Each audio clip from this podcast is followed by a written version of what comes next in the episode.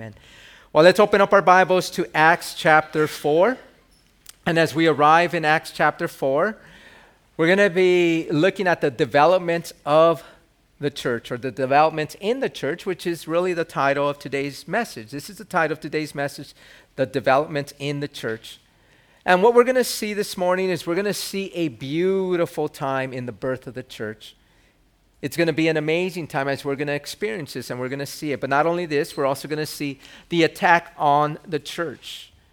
The attack on the church. And so, as we, you know, as I bring you back now to last week's message, we saw the attack, the persecution of the church. We saw how the Jewish leaders, those that call themselves God followers, how they actually attacked Peter and John for preaching Jesus.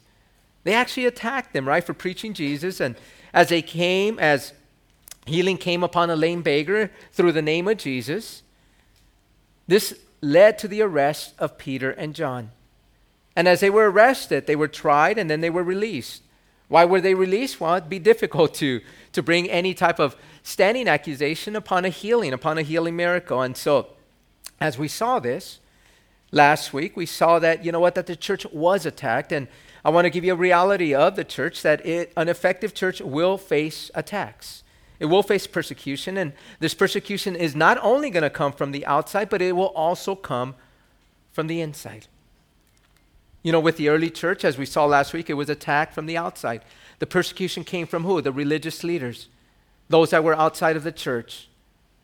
But we know that it really wasn't the religious leaders because we know, as God's word reminds us, that all these things are initiated by our enemy, the enemy of our soul. As it says in Ephesians chapter 6, verse 12, it says that our battle is not against flesh and blood, but it is against principalities it is against the powers, the rulers of darkness, the spiritual host of wickedness.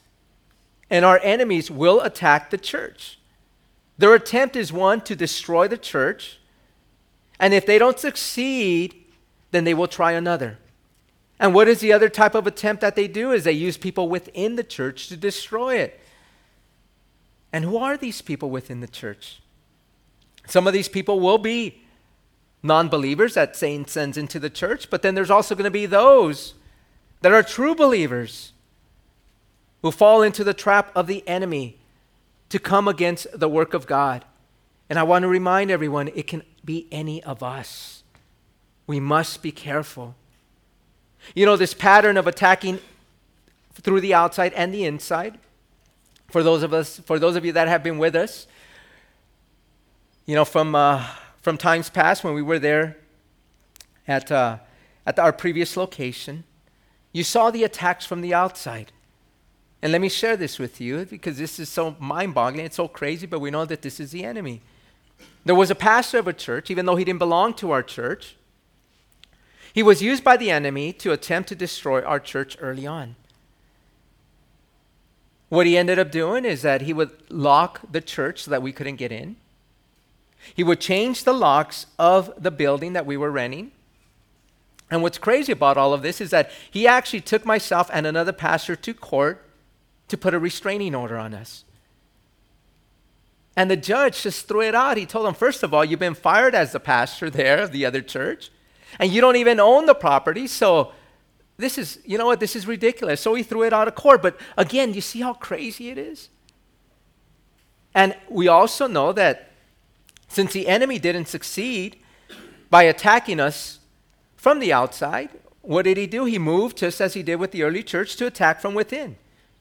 He used people. Remember, he uses people within the church to create division, to create rebellion, and also to compromise the power of the church, the power of God through the church with the practice of sin.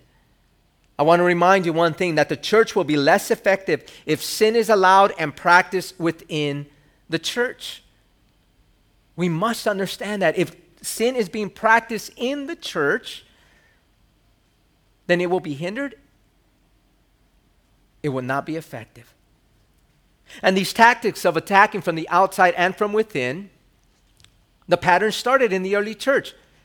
And Satan continues the same pattern And we know that when he doesn't succeed, he, he will uh, continue to attempt these things in order to destroy the work of God. What we're going to do this morning is, is we're going to break down this study into three sections. We're going to talk about the beauty of the church, that's one. We're going to ta- we're going to talk about the attack of the church, that's two. And then we're going to talk about the sin of hypocrisy. And I'm going to discuss this in detail because I believe this is still a major problem within the church. And I'm not just talking about our church, I'm talking about the church in general. But remember this that the beauty of the church comes from God, and the attacks and sin is initiated by Satan himself. And so let's go ahead and talk about the beauty of the church. Let's look at this, right? Let's read in chapter 4 of the book of Acts, beginning in verse 32, and we're going to just read it so you can begin to sense the beauty of the church. Here it says, Now the multitude of those who believed were of one heart and one soul. Neither did anyone say that any of the things he possessed was his own. But they all had things in common, and with great power the apostles gave witness to the resurrection of the Lord Jesus. And great grace was upon them all. Nor was there anyone among them who lacked. For all who were possessors of lands and, or houses sold them and brought the proceeds of the things that were sold, and laid them at the apostles' feet, and they distributed to each as anyone had need.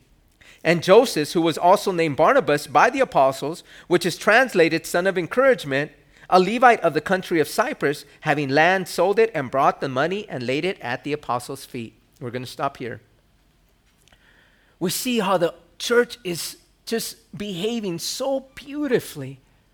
The unity that is within the church. I want you to understand that as the Word of God says, that there was great power and great grace. Imagine that great power and great grace. Why would there be great power and great grace in the church? He shared with us because there was unity. Remember that there was unity. Unity is key within the church. Look at what it tells us in Psalms 133, verse 1 Behold, how good and how pleasant it is for brethren to dwell together in unity. This is well pleasing to the Lord. This is what the Lord wants in us that there would be unity within the church. Remember, this is what he prayed for before he went to the cross there in the garden. He was praying for unity. I need to remind you that if there is any type of division in the church, the power of the Holy Spirit will be weakened and it will be hindered. If there is division, understand this. What the Holy Spirit does, if this is what's happening, then he goes elsewhere. And he's going to go elsewhere and he's going to work elsewhere. And he's going to work with power elsewhere. As a reminder, even Jesus said in Matthew 12 25, a divided house cannot stand. Imagine that. A divided house cannot stand. And what we see here with the, be- with the, the beauty of the church, how they were of one heart and of one soul. And then in verse 33, or verse 32, it's saying that, you know what, now the multitude of those who believed were of one heart and one soul. Neither did anyone say that any of the things he possessed was his own, but they had, but they had all things in common. Imagine, they had all things in common. What we see happening here is that the believers were of one heart and one soul. There was now a new family. As we look at this family, they were now one. They were one that so much that they were of one heart and one soul that what they considered to be their own now became the property of others. So what they owned was now the property of others. You know, I mean, the saying, you know, we hear it in Spanish all the time, mi casa es tu casa. This is what was happening here. My house is your house. My cars are your ca- cars. My possessions are your possessions. And what was amazing about, um, about this is that it was shared voluntarily. It wasn't that it was required of them, it was shared voluntarily. Remember, the church did not call them or did not require them to do these things. When we look at Acts chapter 5, verse 4, it says there that while it remained, was it not your own? Speaking of the property that was sold. And after it was sold, was it not in your control? In other words, we did not require this from you, it was done voluntarily. And then when we look at verse 33, it says, And with great power, the apostles gave witness to the resurrection of the Lord Jesus, and great grace was upon them all. Think about that. based on the unity of heart and soul, two things happened. And these two things were from God great power and great grace. Both of these came from God. The great power from God to testify of the resurrection of Jesus Christ, and the great favor from God that was upon the, the church. See, the unity of heart and soul, remember this, the unity of the believers there in the church move God to usher great power and favor from God. Imagine this. This was from God. See, what we're seeing here is that this became truly an effective church. God was so moved by their oneness that he ushered in favor and power. And what does this teach us? That God wants unity, and when there is unity in the church, he will work powerfully and he will pour out great favor. That's what he's telling us. If I have unity in the body, I will work powerfully and I will have great favor on them. And then as we keep reading in verse 34, it says, Nor was there anyone among them who lacked, for all who were possessors of lands or houses sold them and brought the proceeds of the things that were sold and laid them at the apostles' feet and they distributed to each as anyone had need. Based on this oneness, based on this one heart and one soul, there were some who sold their houses and land. And what they ended up doing is they ended up bringing the proceeds to the apostles. They brought all the money to them. Not for them personally, but as it says there, when someone had need, they met the need from the proceeds that they collected. But as I mentioned before, this was not a requirement the church placed on its believers. We just read this in Acts chapter 5, verse 4. So, why did they do it? I'm going to give you a few reasons. One, there was a love between the believers. And that love was the Spirit of God that poured out this love of God upon their hearts. And so they compelled them to do this. And not only this, remember the day of Pentecost just happened. It was less than 60 days. And the experience of Pentecost was overwhelming. And then to see the miracles of the Holy Spirit being done through the believers. And one final reason that I truly believe is because they believed that the Lord was coming soon. They thought he was coming back. When we look at this, does this mean that church people, that the congregates should be giving this way? As far as giving houses and giving property and giving land, selling them and giving the proceeds to the church? I want you to know this that the Word of God does not instruct us to do this. There is no instruction in the Word of God to say, you know what? I'm going to sell my land, I'm going to sell my property, and I'm going to give it to Pastor Tony. I'm not an apostle. It doesn't say that. But what I do want to share with you is the principles of giving. See, in 2 Corinthians chapter 8 and 9, we are told how to give. I want you to know this that there are no boundaries given to us in the New Testament. Tithing, we talk about tithing, that means a tenth. This was a requirement of the Old Testament. I want you to know that's a good starting point, but again, it's what God, what, what is placed on your heart and whatever is placed on your heart, we are to do this cheerfully. In other words, when you give, it is a personal decision that has no limits. See, when we look at the Word of God, the Word of God says, if you sow sparingly, you will reap sparingly. If you sow bountifully, you will reap bountifully. He's talking about giving here. See, there are many within the church that are having a lot of financial problems. They're uh, in debt and they're in debt so much that, you know what, that they don't have extra money. And there's always a correlation because this was me. When I became a believer in the beginning, for at least two years, I never gave. I said, you know what, everyone else can give. And you know what my bank account looked like? It was zero. I was always in debt. It was zero. See, I didn't trust God. And many people say, well, you know what? I don't have enough money to give God. Well, guess what? You're not trusting God. It's His, anyways. If he gave you this money, he's only asking you, trust me, give back a little portion of it, and you're going to be fine. But see, when we don't give, as he says, you're robbing me. And he's going to take it in other ways, just like he took it from me.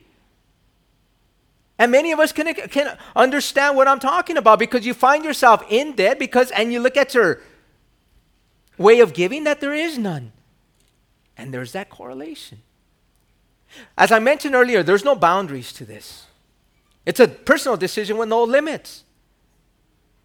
If it's been placed on your heart to sell property and to give it to the church, then that's okay too. Remember when God said that if you, re- if you sow bountifully, you reap bountifully. God just replenishes. You know, when I started giving, let me share this with you.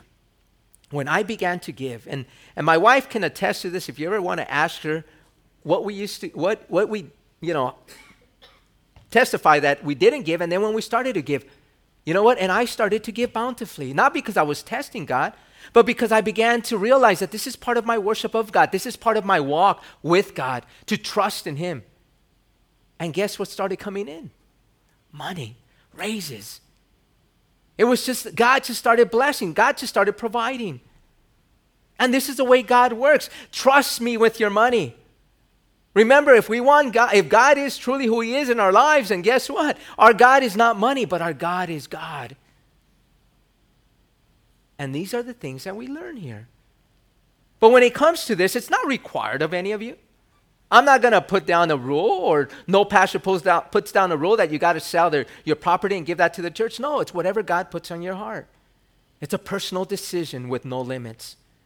As we keep reading on in verse 36, it says, And Joseph, who was also named Barnabas by the apostles, which is translated son of encouragement, a Levite of the country of Cy- Cyprus, having land, sold it, and brought the money and laid it at the apostles' feet.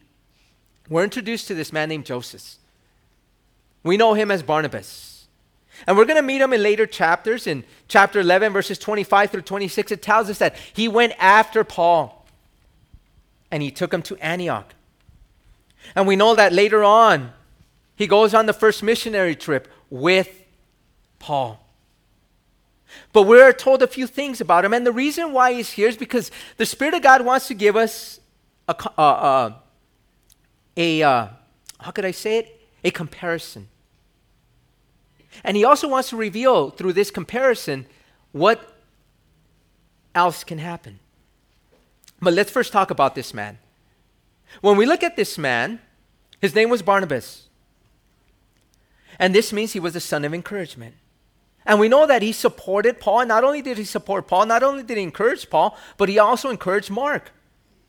And it tells us that he was a Levite. In other words, he was from the tribe of Levi. And it also shares with us that he was what? From the country of Cyprus. This is an island country in the eastern Mediterranean Sea. It's its own little island there. And what he ends up doing is he ends up selling his land. And let me remind some of you remember, Levites weren't supposed to own land. Remember, they were supposed to be given land, but they weren't supposed to own it.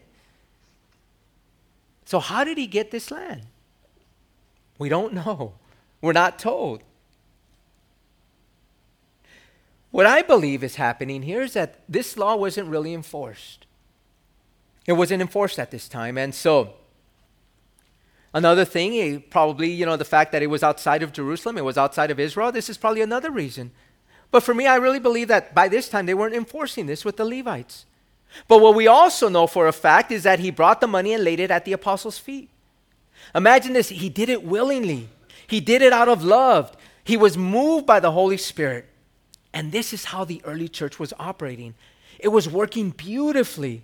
There was love, there was unity in the church, and because of this love, this is what they were doing. And so you see, when a church is operating beautifully, guess who's upset about that? Satan, right? Satan gets upset when a church is moving, when there's unity, when there's peace. And so what does he do? He attacks. And remember, he had tried to attack the church from the outside. Now we see him attacking from the inside. Let's read this so you can see this. So we're going to read the first 11 verses in chapter 5. It says, But a certain man named Ananias, with Sapphira his wife, sold a possession, and he kept back part of the proceeds. His wife also being aware of it, and brought a certain part and laid it at the apostles' feet. But Peter said, Ananias, why has Satan filled your heart to lie to the Holy Spirit and keep back part of the price of the land for yourself? We see here it was what? Initiated by Satan. While it remained, was it not your own? It's always been yours. We didn't require of it. And after if it's so, wasn't it in your own control? We didn't require this of you. Why have you conceived this thing in your heart? You have lied, you have not lied to men, but to God. Then Ananias, hearing these words, fell down and breathed his last. So great fear came upon all those who heard these things. And the young man arose and wrapped him up, carried him out, and buried him. Now it was about three hours later when his wife came in, not knowing what had happened, and Peter answered her, Tell me whether you sold the land for so much. And she says, Yes, for so much. And then Peter said to her, How is it that you have agreed together to test the Spirit of the Lord? Look, the feet of those who have buried your husband are at the door, and they will carry you out. Then immediately she fell down at his feet and breathed her, her last. And the young men came in and found her dead, and carrying her out, buried her by her husband. So great fear came upon all the church and upon all who heard these things. Remember, it was Satan who influenced Ananias and Sapphira. He influenced the husband and wife team. Let's look at this. Let's break this down. Verse 1 says, But a certain man named Ananias with Sapphira, his wife, sold a possession. So we have here that they sold something. In verse 8, it revealed to us that it was land. He sold, they sold the land. And so verse 2 tells us, and he kept back part of the proceeds, his wife also being aware of it, and brought a certain part and laid it at the apostles' feet. What do they do? They keep back part of the proceeds from the sale of the land. It tells us that they both agreed with it. They were fully aware of what they were doing. They were in unison with this. But we are also told here that it was, o- it was only Ananias who brought the money and laid it at the apostles' feet. Sapphira was not with him. And then verse 3 goes on to say, But Peter said, Ananias, why has Satan filled your heart to lie to the Holy Spirit and keep back part of the price of the land for yourself? The problem was not with the fact that they kept back a part of it. The, pro- the problem was that they lied about it. See, the problem, see, God had no issue. Remember, it's in their control, it's their money. But when you start saying that, you know what, this is, this is what we sold the, our land for, and this is what we're giving you. See, Peter had the discernment of the Holy Spirit. This is why it's so important for us as leaders and for many of you to pray for the gift of discernment. The gift of discernment is the ability to discern spirits, whether they're of God or not, whether they're of the Lord or not. And if you don't have it, it's important to pray for it. But I want to share this with you. Early on in the ministry, I did not have the gift of discernment. And I made a lot of mistakes because I could not discern these people that were coming through. They weren't there for the right reasons. And it hurt the church. And that was something that I needed to pray for. And this is what God has given me now. I can discern things. I know when, you know, when, when people, you know, I could discern when, when things are of the Lord and when things are not of the Lord. And this is not my gift. This is really the gift that God has given me.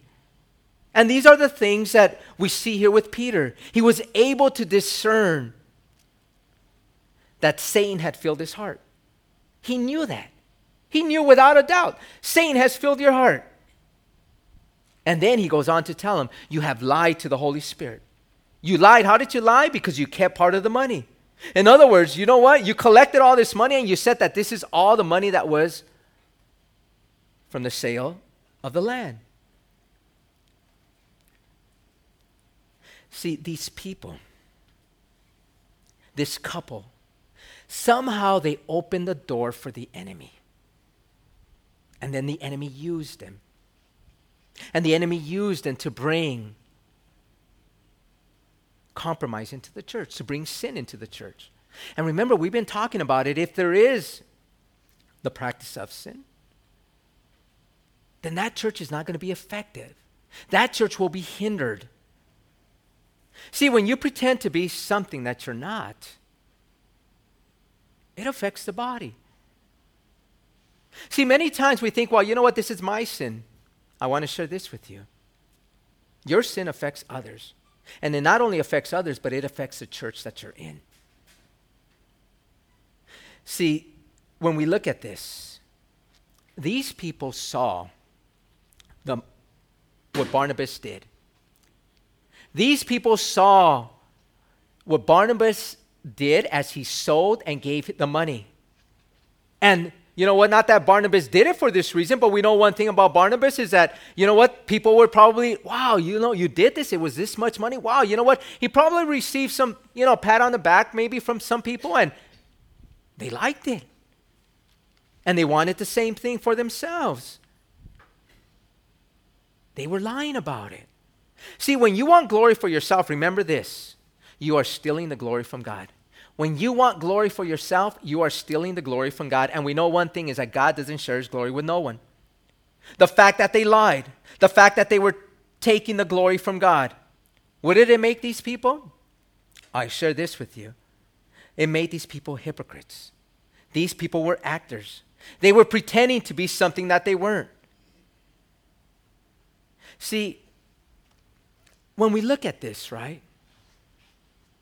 when sin is being practiced. It will hinder the power of the church. It will do this. And this is what Satan wants to do. He wants to compromise the power of the church. He wants to make sure that, you know what, that that's you know what, that sin is going on in there. Why? Because then guess what? He knows that God can't move powerfully through it. And I'm not talking about sin when you trip and fall. I'm talking about when you know something is a sin and you continue to do it. Remember what the Lord says a little leaven leavens a whole lump. When sin leaven, when it spreads in the church, it diminishes the power of God in the church. And we're going to examine this as we conclude, but let's keep reading on. Verse 4. It goes on to say, While it remained, was it not your own? And after it was sold, was it not your, in your own control, as we mentioned? Why have you conceived this thing in your heart? You have not lied to God, I mean to men, but to God. Peter reveals important things here. One is the estate was yours, the property was yours. As we mentioned, you could have done what you wanted with it. But what is revealed to us, I think, is very important when it comes to the Holy Spirit. What he says here is Peter just affirmed that the Holy Spirit is, in fact, God. Because when you look there in verse 3, he says that you have not lied, I mean, that Satan has filled your heart and you to lie to the Holy Spirit. And then he says there in verse 4, you have not lied to men, but to God. See, Peter is affirming that the Holy Spirit is God. Because there's some people out there that believe that the Holy Spirit is a force. There's some people that believe that the Holy Spirit is a thing. They don't believe that He's God. They don't believe that He's a person. But what we have here is we have the fact that Peter is saying that He is God. And many religions don't believe this. And the second thing that we learned is this that when you lie to the church, you are lying to God. Imagine that. And you think to yourself, wow, if I'm lying to the church, if I'm lying to the leaders, and who am I lying to? I'm lying to God. Isn't this what God told Paul when he was Saul? He says, you know what? Who are you persecuting? You're persecuting. You're persecuting me as you attack the church. When you come against the church, you're persecuting me. And so, what happens next as we look at verse 5? Then Ananias, hearing these words, fell down and breathed his last. So great fear came upon all those who heard these things. And the young men arose and wrapped him up, carried him out, and buried him. And Ananias breathed his last. Was this a heart attack? We don't know. All we know is that he was dead. But I love what it produced in the church.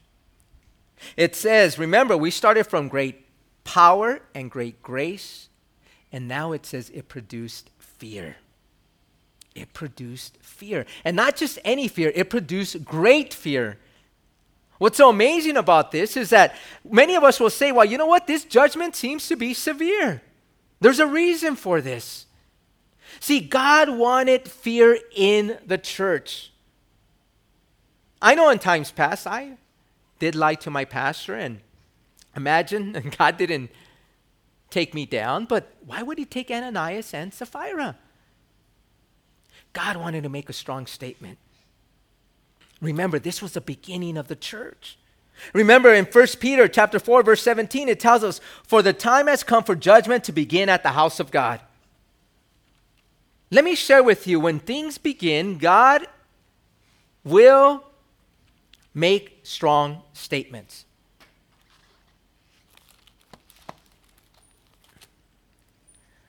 How many of you are familiar with the story of Achan? Few of you? The Old Testament Achan? A few hands went up. Remember when the Israelites were going into the promised land? Remember, God took them out of Egypt, and because there was disbelief, they didn't believe in the Lord. The Lord says, You know what, you guys are going to wander. They wandered for 40 years, they didn't go into the promised land. And finally, that first generation is taken out. And so, what does God do? He says, It's time to go into the promised land. And so, when they go into the promised land, guess what? They have an amazing victory in Jericho. This, this city was untouchable, it was unconquerable, and yet God conquered the city. And they took great spoils from the city. They took silver, they took gold, they took bronze, they took iron, and they gave it to the Lord. But there was this one man. He decides to keep it for himself, he decides to take some of it for himself. And so what ends up happening is, the, the you know what? They conquered Jericho, and they know the next city to take is the city of Ai. And when they go into the city, they're defeated. They don't have victory. Why didn't they have victory? Because there was sin in the camp. And God wanted to make sure that this sin was addressed. It was the beginning of entering into the promised land. Just like it is with Ananias and Sapphira, the beginning of the church. See, God made a strong statement in the Old Testament, and He wants to make a strong statement in the New Testament.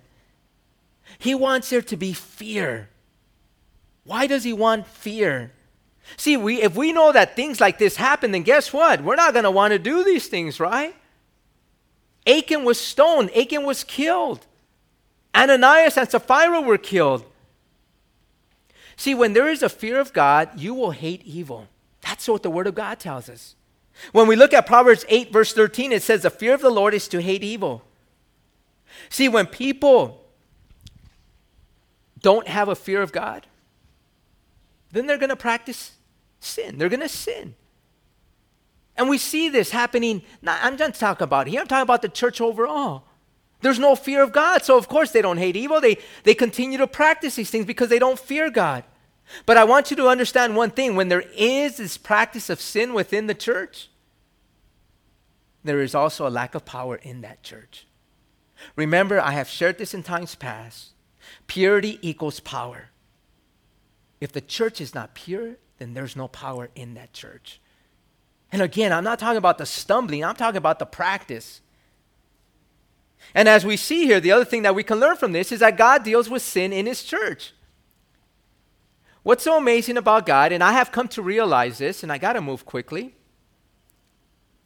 Numbers 32 has some, Numbers 32, 23. You always want to remember that, you know, transpose the numbers. Numbers 33, 32, 23. It tells us that your sin will find you out.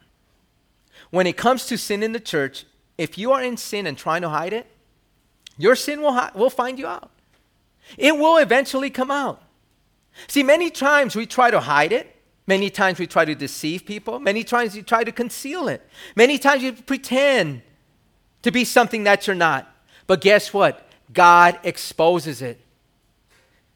And that, it's not because God wants to punish you, it's because God wants you to experience His fullness of His presence and His blessings. He wants you to experience the fullness of His presence and His blessings. Remember this God cannot fill a dirty cup. And he doesn't expose it to destroy you. He knows that if he doesn't expose it, then you're going to continue in it, and that will destroy you.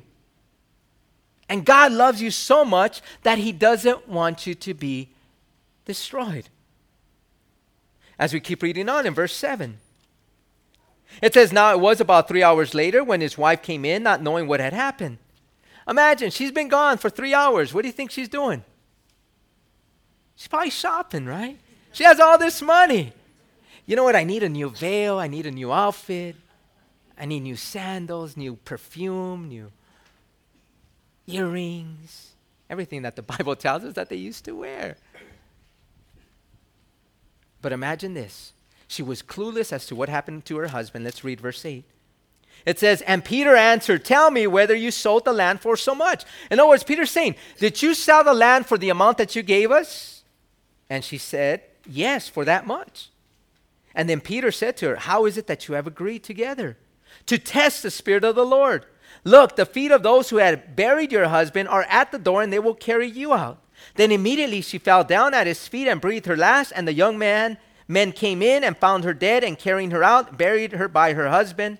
So great fear came upon all the church and upon all those who heard these things. Peter lets them know why are you testing God?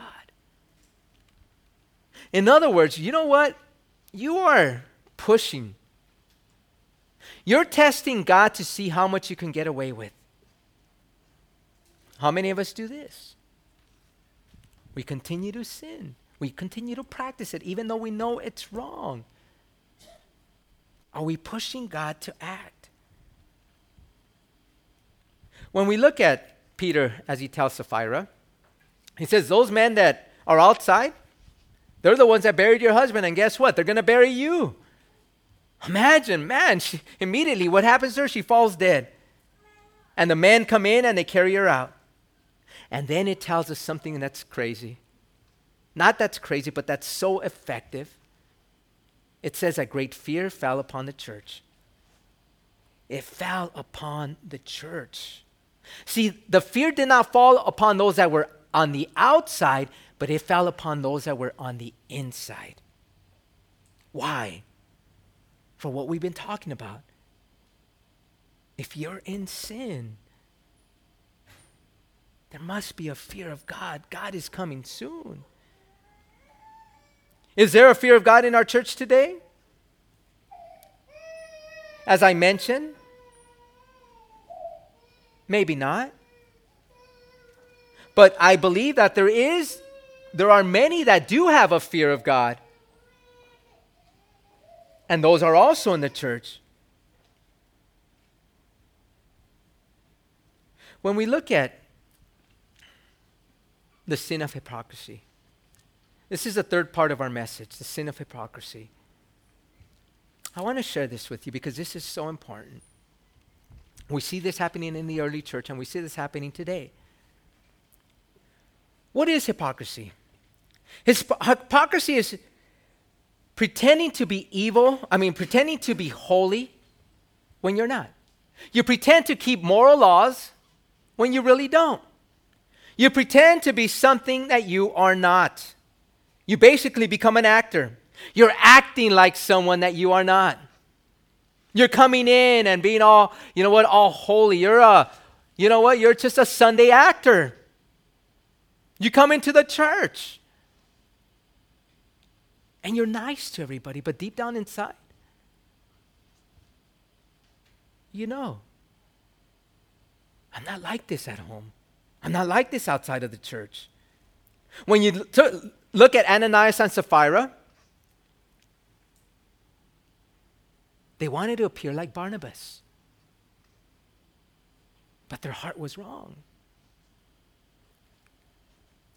See, there are people that know they're doing wrong, and yet they think they're okay. They think they're holy. Let me share this with you. There are people, I'll give you some examples. People that, you know what, at church, man, their, their words are so gracious and seasoned so perfectly. But yet at home, they're just, their language is out of control. They're just cussing up a storm. There's people also that they're fornicating. They're having sex outside of marriage. They're committing adultery. And yet they come to church and they're just like, you know what? I am so holy. Let me share how terrible these things can happen because, see, these things happen in the church. And I'll give you an example of this. We once had a youth leader, and this youth leader was pushing to do a purity conference. And he kept pushing it. He says, We have all these youth, let's do a purity conference. And I said, Okay, let's do the purity conference. You know what happened a few months later? I found out that he was sleeping with two women at the same time. Two women sleeping with them at the same time and holding a purity conference within the church. He's an actor. That's all he is. We cannot pretend to be something that we are not. And we can't pretend to do something when we, that we have not done, just like Ananias and Sapphira. Remember the Pharisees and the Sadducees, as well as the scribes and the elders. Jesus called them all what? Hypocrites. He called them actors because they pretended to be something that they weren't. When we look at this, all, a lot of these things stem from pride, the root of sin. It causes rebellion. It causes you to be used by Satan. It causes you to compromise the church. It causes the power of God to diminish from the church. So, how can all this be resolved? How can all this be resolved? I want you to know that, see, if you are sinning, it's affecting your partners, those around you, as it did with Ananias and Sapphira. It's important that we understand this. And not only will it affect those around you, but it affects the power of the church. This is why God needed to address this immediately. He wanted to make sure that fear came into the church. Is there fear in our hearts? if we're practicing sin. And if you are, what's so amazing about God is that He is so gracious. God is so merciful. God is willing to what? Give you another chance. But we have to do step number one admit that you are committing sin. You know, when we think about this, it's so easy. You know what's in your heart, you know your life. It's important to admit to it, whether it be an outward or an inward sin. And what do you do next? You confess and you repent of it. See, God wants us to humble ourselves, to, uh, you know what, to admit that we are sinners. We got to stop being Sunday actors. We need to admit our sin and to turn from it. And then what the church can experience is the third point revival. Revival. See, if we admit that we are sinners, if we are broken because of our sin, when we know that we are sinning against God, if you are truly sorry and you truly repent of it, then we can experience revival. This is what God wants in this church. He wants revival within us. He wants our hearts to re- be revived. He wants us to experience new life, to be spirit filled.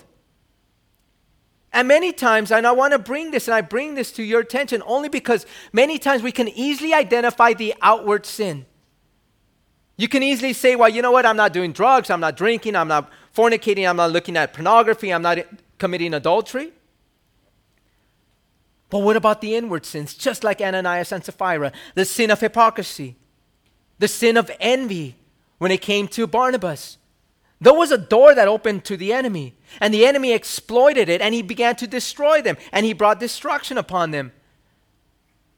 The sin of pride, the sin of unforgiveness. If you are walking in these things, complaining, not being content, being hypocritical, having bitterness, believe me, the Spirit of God cannot fill you. He cannot fill a dirty cup. There cannot be revival in your heart. You cannot experience this. God wants you to experience His presence and His blessings to the fullest. But these things hinder it. And so that's why we offer you to admit it, to confess it, to repent, to walk away from it. And what's so amazing about this is that when we do this, you will see great power and great grace falling upon this church.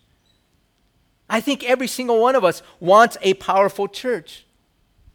We want a church that is holy. We want a church that is pure. We want to make a difference in these last days. And believe me, we are looking at the last days. You know, North Korea, he is just on a mission. The last missile that he, te- that he sent out created an earthquake. I don't know if you heard that. Over six point something. You know, you have the aligning of China and Russia. All these things that are coming together to just fulfill God's plan. You have sin the way it is. You have these major catastrophes that are happening all around us. You have the Hurricane Harvey. We're in our last days. Are we going to make a difference?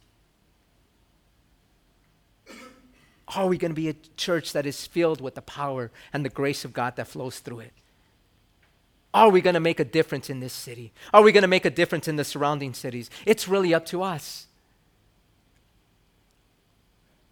But it all starts with a brokenness, it all starts with repentance and then we can be filled, and then we can be effective, and then we can make a difference.